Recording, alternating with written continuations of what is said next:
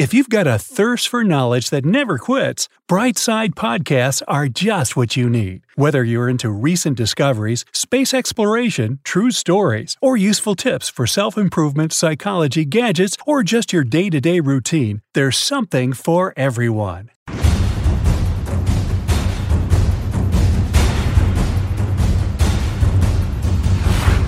Okay, take a look up at the ceiling. Does it look like a bunch of hard cottage cheese staring back at you?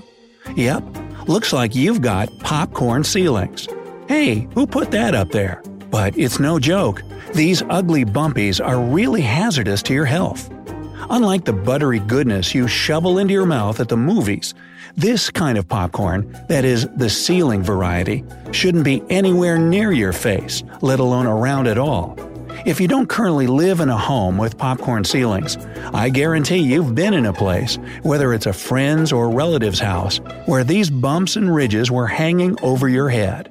Popcorn ceilings reached their height of popularity in the 1930s and managed to stick around all the way through the 1990s, which is why a lot of homes built during this time frame still have them today. But what's the point anyway? It's not like most people call up an interior designer with a specific request that their ceiling looks like cottage cheese. The truth is, popcorn ceilings came into play to cover up unsightly marks or uneven surfaces. Basically, it was just to hide imperfections. This thick, bumpy spray treatment was a cheap and time efficient way to finish ceilings without having to smooth them out with plaster. This was especially the case in apartment buildings, since popcorn ceilings also provide an acoustical treatment, helping to muffle sound a little better than your typical smooth, less cheesy finish. But once you know about the dangers of popcorn ceilings, you'll never want one hovering above your head ever again. That's because not only do popcorn ceilings collect dust and look, well, really ugly, they contain a toxic substance called, cue the horror music, asbestos. Asbestos is made up of a whole alphabet soup of naturally occurring and hard to pronounce crystal fibers. Let me give it a shot. Chrysotile, anthophyllite, tremolite, crocidolite, actinolite, and amosite. Whew. What makes asbestos a desirable building material is its crazy strength and ability to withstand high temperatures. It can also be resistant to chemicals and even electricity. Oh yeah, and hate to burst your bubble, but you can probably find asbestos hiding all around your house, not just your ceilings.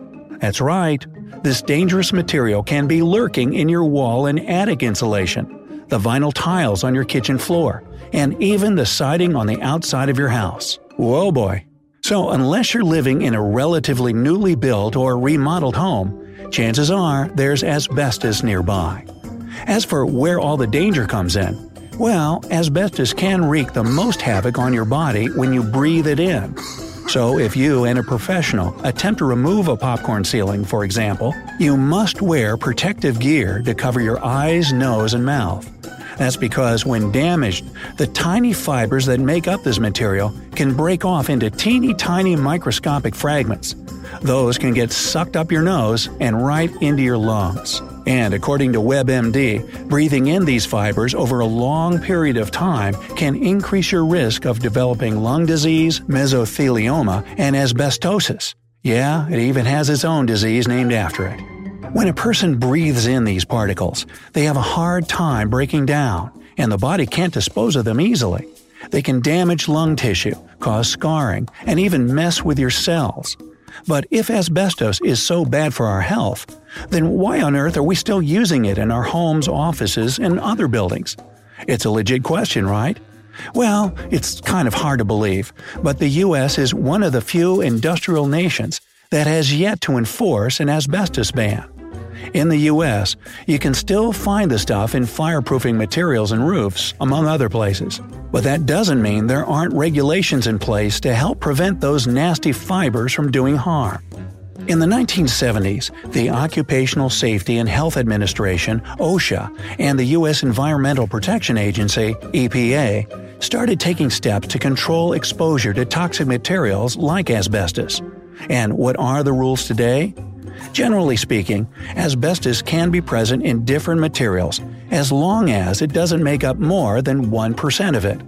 and spray applied asbestos, along with a handful of other building products, are currently banned from the U.S., according to asbestos.com. Okay, now that you're significantly freaked out about popcorn ceilings, what should you do if you're living with them today?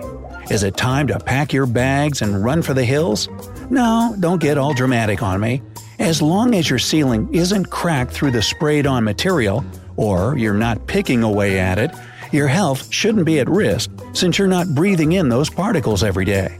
That being said, if you're buying a new home, you'll probably want to avoid popcorn ceilings altogether, just to keep your mind at peace, you know.